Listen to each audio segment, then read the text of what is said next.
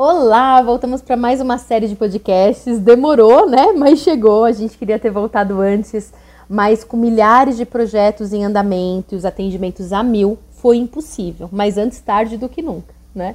Então, antes de qualquer coisa, eu vou primeiro me apresentar. Eu sou a Van, idealizadora e fundadora da Shang Experiências. Além disso, eu sou psicóloga e na clínica atuo desde 2008 é, trabalhei também 12 anos em recursos humanos, com treinamento, desenvolvimento de equipe, líderes no Brasil e também projetos na América Latina. E lá em 2017 eu fiz a minha primeira caminhada de peregrinação no Espírito Santo, que é um caminho de 100 quilômetros que se chama os Passos de Anchieta. E esse caminho ele transformou totalmente a minha percepção sobre os meus processos. Tanto é que eu fiz mais três vezes depois dessa primeira, né? Depois disso, eu fiz Santiago de Compostela, no caminho português. Eu fiz o caminho da Prece, que fica aqui em Minas, é um caminho de 71 quilômetros. E o caminho da Fé, né, um trecho do caminho da Fé. Nós levamos grupos para praticamente todos eles, né, tirando aí o internacional, né, o Compostela que eu nunca levei nenhum grupo para fora. Mas a gente já levou grupo para os Passos, para o da Prece e para o da Fé. Inclusive, esse último que a gente fez agora no Carnaval, é, que a gente levou um grupo para caminhar cinco dias, não foi num trecho do caminho da fé. Bom, então a Shang nasceu nesse momento, nesse propósito, com o objetivo de conduzir pessoas nesse mergulho intenso que é uma caminhada. O nosso produto é o autoconhecimento, é a transformação, e a gente faz isso por meio então das trilhas, né, que são as travessias de um dia, o que a gente chama né, de travessia de um dia, é, e as travessias mais longas, que são as caminhadas estilo peregrinação. Então as pessoas vão, passam por um processo, a gente tem todo um acompanhamento, a gente leva conteúdo de desenvolvimento, então é um processo terapêutico que acontece ao longo de cada uma dessas caminhadas e depois as pessoas retornam e aí continua no processo de elaboração, porque o caminho ele não tem fim, né?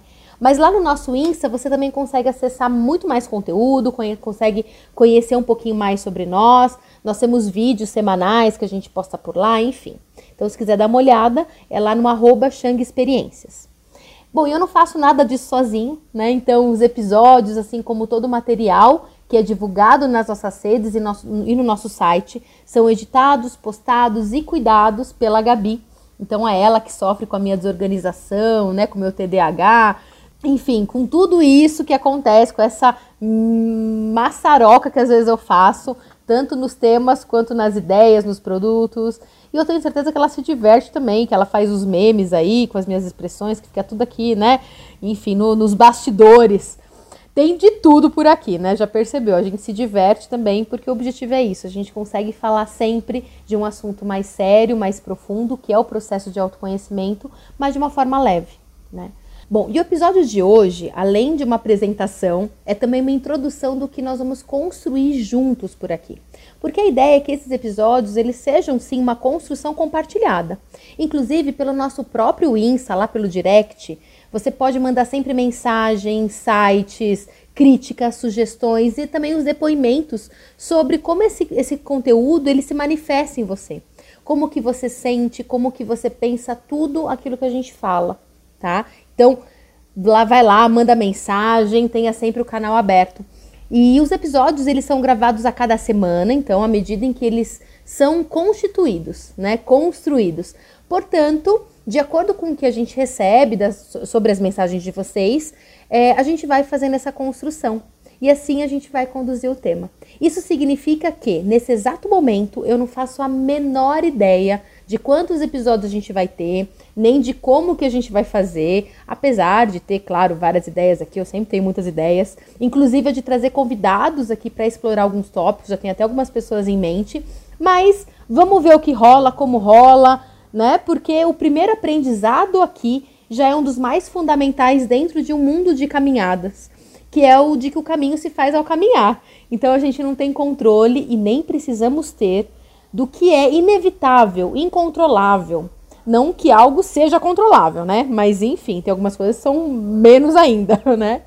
Bom, então antes da gente passar para o tema principal dessa série, eu quero dar uma contextualizada na história toda, até a gente chegar aqui nesse mundo podcasters, né? Então a gente tem aí um, um, uma, uma outra série que também foi produzida a partir de um livro, e a inspiração ela foi a, ela foi a obra Caminhar uma Revolução, do italiano Adriano Labucci. é, com um ensaio filosófico que traz o caminhar como um ato revolucionário e é ele que nos leva à liberdade. Então, se você não escutou ainda, eu super recomendo e não precisa ser na ordem, tá bom? Você pode ouvir no momento que você quiser, em conjunto, enfim, como você preferir.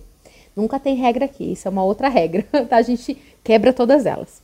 Então, da Itália, a gente vai para a França e esse vai ser o nosso primeiro desafio, o meu, né? Primeiro desafio, que é falar o nome do autor, que vai ser a base para esses novos episódios, essa nova série. E como eu não falo francês, eu não levo jeito nenhum para falar francês, eu nem vou tentar, sabe, fazer aquele Rzinho maravilhoso que a língua exige. Então me perdoem aí o erro na pronúncia, mas enfim, portuguesando aqui o nome do cara. O autor que a gente vai estudar é o Frederic Croix, né? Que se escreve Gross. Então, o Croix, pelo menos, eu consigo falar mais ou menos, né? Mas imagina que você escutou, então, Frederic com aquele Rzinho francês lá no meio, que no meu caso é impossível de fazer, tá bom? É, o livro, então, aqui ele é publicado pela Ubu Editora e se chama Caminhar uma Filosofia. A sua primeira publicação foi em 2009 lá na França e rapidamente ela se tornou um best-seller, sendo traduzido aí por, por, em várias línguas. Ele chegou no Brasil pela primeira vez em 2010 pela editora Realizações e a edição então que a gente vai utilizar é da editora Ubu, que foi lançado no início de 2022, em janeiro, se eu não me engano. O livro é composto por 25 capítulos, alguns são super simples e mais rápidos de serem lidos, é, e alguns outros com mais profundidade, né? Inclusive, eu entendo, e, e foi assim que eu li, tá, esse livro, que ele não precisa ter uma ordem. E é mais ou menos assim que a gente vai fazer aqui também nesses episódios. A gente sempre faz uma mistureba com tudo, a gente traz outros assuntos que parecem aleatórios, mas nunca são, e que a gente acaba fazendo uma costura com outros livros, outras teorias e até mesmo com as nossas próprias vivências pessoais. Então esse autor, ele é nascido em 1965 na França, numa cidade aqui que eu também não vou saber falar. Ele é doutor em filosofia na Universidade Paris 12, onde leciona há mais de duas décadas. Ele estuda filosofia contemporânea e é um dos maiores especialistas na obra do Foucault da atualidade. Entre os livros publicados no Brasil em português encontra-se Foucault, A Coragem da Verdade, pela editora Parábola, que foi publicado em 2002, e O Estado de Violência, ensaio sobre o fim da guerra pelas, é, pela Ideias e Letras, em 2006, e o último livro, que foi o Desobedecer, também pela UBU, em 2018. E agora, né, o Caminhar, uma filosofia, então que tem a publicação de 2010 pela editora Realizações e de 2022 pela UBU também.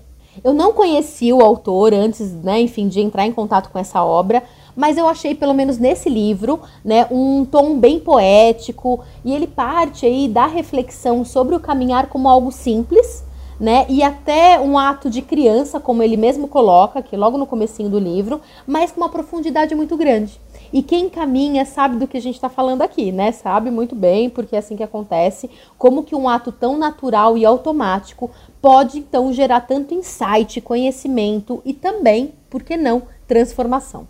E é justamente isso que a gente vai ver por aqui, em todos os episódios dentro dessa série, porque o caminhar ele é o fio condutor que interrelaciona diversos artistas, ativistas e filósofos, entre eles Nietzsche, Kant, Rousseau, Thoreau, Rimbaud e Gandhi. Todos esses faziam da prática da caminhada um método de conhecimento e também de produção.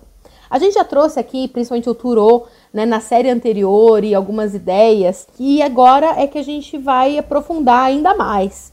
Em cada episódio, então a gente vai trazer esses autores, a gente vai trazer outras referências, então vamos ver toda a mistureba que vai sair daqui. Espero que você goste. Espero que te afete de alguma forma. Porque por mais que é, o ato é realizado com os nossos pés, o objetivo de todo caminhante, mesmo sem se dar conta disso, é de se tornar o caminho, né? Então a gente usa muito essa frase, que está inclusive estampada em uma das nossas camisetas, é, que é ser o caminho. Esse é o nosso objetivo, né? É, então eu compreendo que não há uma separação entre caminhante e caminho. E quando a gente entende isso, de fato a gente compreende o próprio ato de viver. Então esses episódios eles são, além de um convite para você encontrar o seu caminho e se colocar nele, é se tornar um com ele, é viver de uma forma ampla e significativa tudo que esse caminho for capaz de te apresentar. Porque tudo aquilo que a gente encontra ali, no fora é um reflexo do que temos aqui, no dentro. Caminhando então para o fim desse primeiro episódio, que foi muito mais de apresentação e introdução, para a gente aquecer os nossos motores também, né? Não dá para a gente chegar já chegando com todo o tema, então vamos aos pouquinhos. Eu quero já trazer o primeiro capítulo do livro, então Caminhar uma Filosofia, que vai ser a nossa base, e também uma outra referência, e também é o primeiro capítulo, né? Coincidências ou não, do livro A História do Caminhar, da Rebecca Sonti, que foi publicado pela editora Martins Fontes. E aliás, esse é um livro que a gente vai ver muito por aqui, tá bom? Bom, eu vou começar aqui com o Frederic. Lá na página 11, se você tiver o livro e quiser acompanhar com a gente, é caminhar não é um esporte, tá? Esse é o título e já é a primeira frase desse, desse capítulo. Então, caminhar não é um esporte. Esporte é uma questão de técnicas e de regras, de métricas e de competição. Ele requer toda uma aprendizagem conhecer as posições, incorporar os gestos corretos. Só depois, muito depois, é que vem a improvisação e o talento.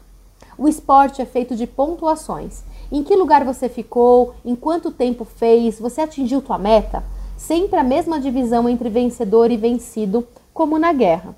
Há um parentesco entre a guerra e o esporte que honra a guerra e desonra o esporte, do respeito ao adversário ao ódio pelo inimigo.